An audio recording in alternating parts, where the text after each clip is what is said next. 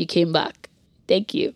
Good morning, good afternoon, good evening. I'm your host, Chiamaka Okere. It's time for the second spiel. We have this list of um, you know, topics and like stuff that we need that need to be covered when it comes to the superhuman nature that we're talking about here on this podcast. Um, but with where the first episode went, um, I just kept asking the Holy Spirit, where's the second one gonna go? But the second one, I wanted to be more purposeful as to helping you guys understanding, you know, the hashtag becoming superhuman. To become superhuman, the first person that we need to um, get in line with and in love with um, is R G, the Holy Spirit.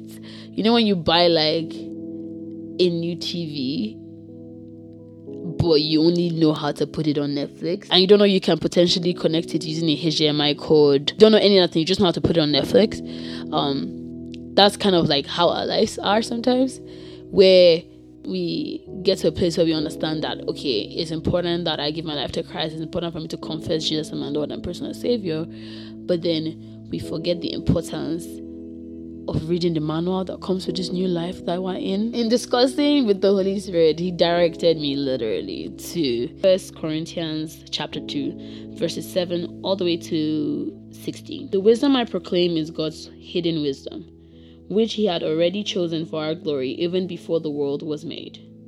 None of the rulers of this world knew this wisdom. If they had known it, they would not have crucified the Lord of glory.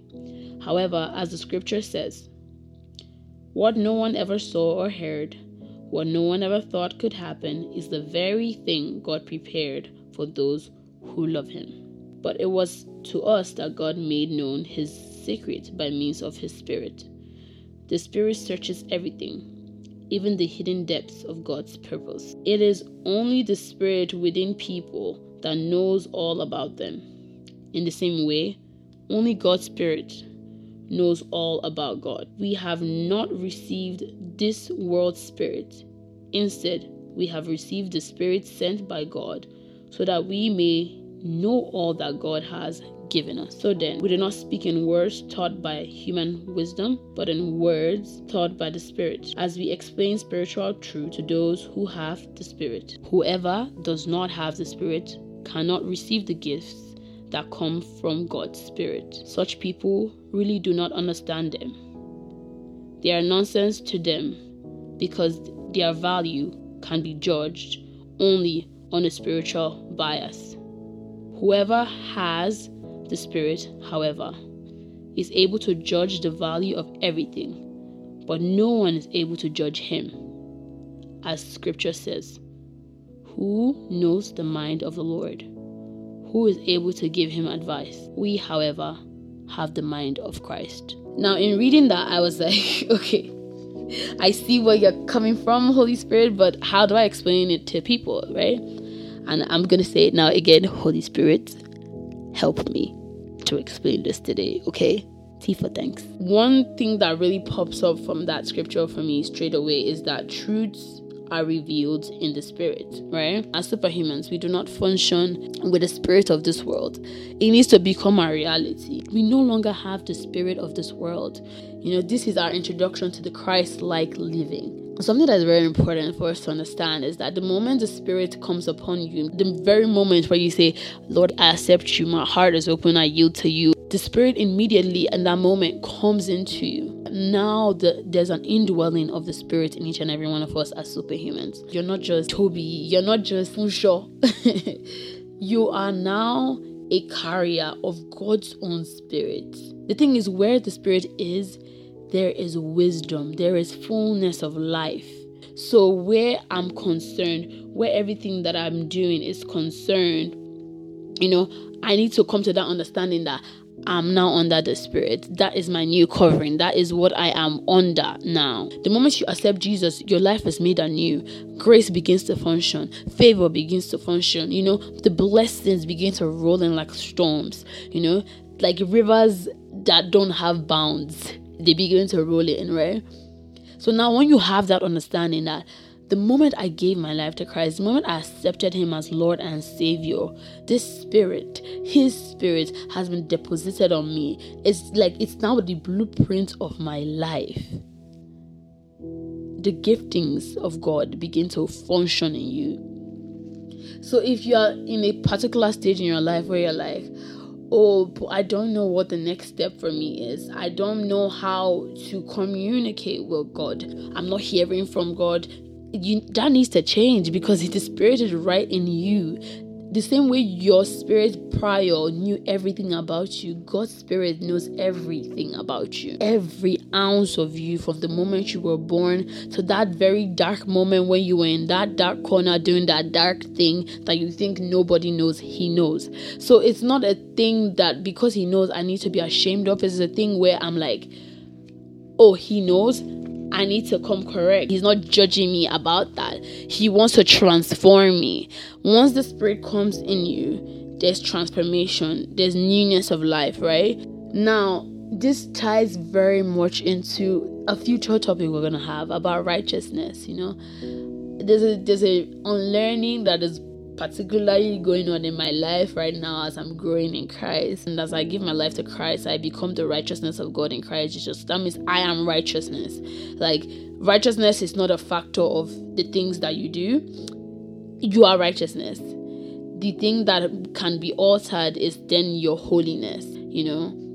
We'll go into that and discuss that more. But if you have questions, always send me a D M. Our Instagram handle is at um Superhuman underscore podcast. We're only on Instagram right now because um, management.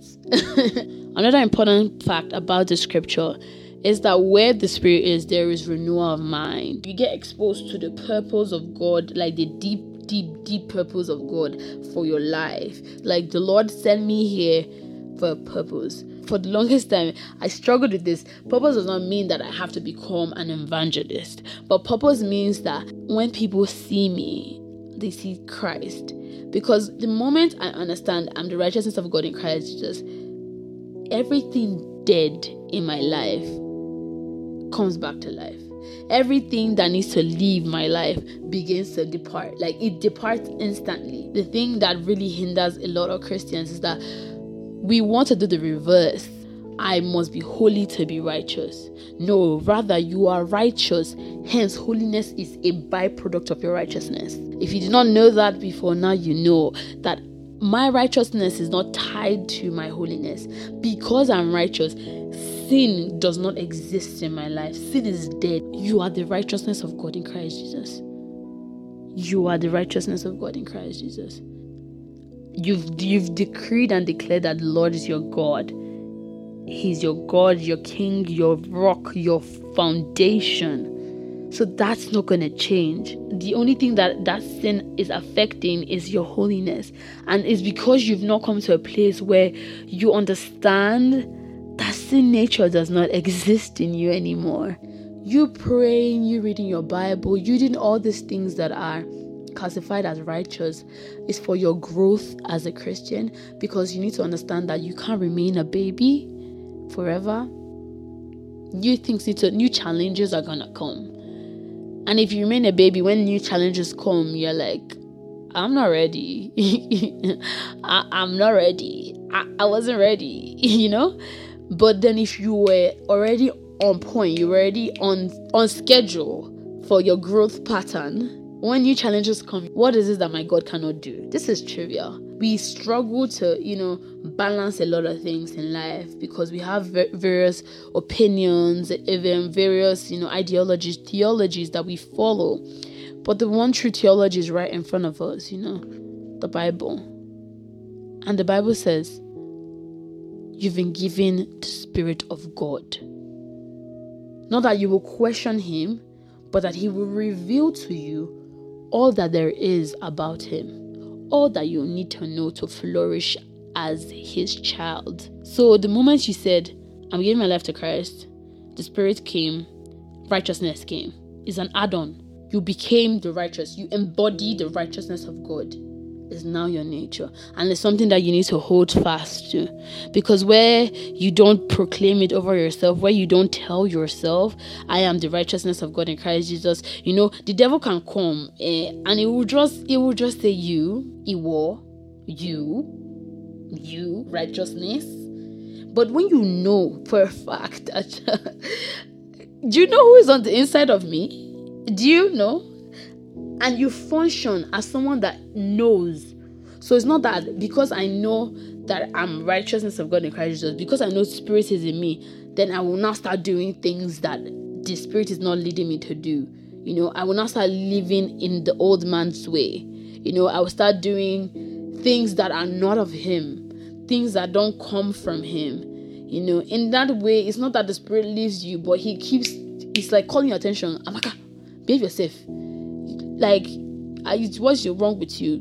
Think about this. This is this is this what I teach you? Is this what I've introduced you to? Why do you keep looking back when your hand is already on the plow? And see if you can believe the Holy Spirit here. Yeah. Honest to God, if you can believe the Holy Spirit, where sin is concerned, understanding that sin is done, is dead, is out, it will be like they formatted your brain. Honestly, it will literally be like they formatted your brain. And obviously, after a certain period of time, you know how when the Bible says a, a demon is cast out, the demon goes around the world, comes back and check if it's you are still empty. If you are, he goes, brings back seven other deadly and wicked demons and goes back into the body. But where you are concerned as a superhuman, you will not be empty, because you understand that I need to dwell in His presence. I need to dwell and fill myself so much that I'm overflowing, that there's no space for any demonic anything in my life, for any sin. There's no space, there's no even time. Like, you will be so busy with His things and, and like functioning in the world as a, you know, as a conqueror, as a superhuman, that you'll be like, ah, I don't have time for that. I I really don't have time to, to be doing that. It's not that you will not do it so that you will not boast though. Anything I'm talking about, it's not so that you will start boasting. It's so that you will be able to say, Father, ah, you rescued me. Oh, I was really inside this world, baje baje. I was so comfortable doing rubbish that you had to come and snatch me away from there and say, you know what? That's not where I want you to be. That's not the reason, the purpose that I brought you to this world. Now, after the Spirit has taught you righteousness, holiness follows. The Spirit will now teach you, this is this is how you'll be holy. Understanding that you are above sin. Understanding that sin is not even in your life. Anything that is dead is not in your life anymore. Understanding this and like holding this so dear that you will not even want to hear anything that it's not what it's not what the Spirit is telling you. You will not want to hear it. You will not want to say it over yourself. You will not want any part of it at all, because you you've come to an understanding that where I'm concerned, ah, the Holy Spirit has taken charge. Oh, you know, He has taken serious charge. He just wants to know that I have come to that place where I understand that as a daughter, as a son of God, my nature has been changed. And even when the world is throwing you into situations and you lose your way, because you lost your way doesn't mean that you will not be like, I can't come to His presence anymore. You lose your way and you remember the daughter of who you are, the son of who you are, and you run to His feet and you say, Father, please. You just be like, I apologize that I forgot, I like my leader forgot who who I belong to, who I belong to. It, it, it, will, it will become such a thing that if normally yeah, you will do something and you're like, eh, that's just the way I am. When it comes to the things of God, the things you are learning and drawing for Him, when you notice that you've drawn back, you, you it's as if they will just slap your head and you'll be like, ah, ah, ah, ah, ah, ah. My friend, my teacher. Like, you know how a teacher in school will flog you when you don't get something? Our Africans in the house was good. You know, they'll give you a little lick of the cane that it should come back into your remembrance. It will bring it to your remembrance like like a like a volt of electricity going through your body, like reminding you that you're not doing the right thing. You're not doing the right thing. And you will notice that you do not struggle like the way you struggled, the way you made it a norm for yourself before. I end with this um this little spiel from Paul to the Philippians.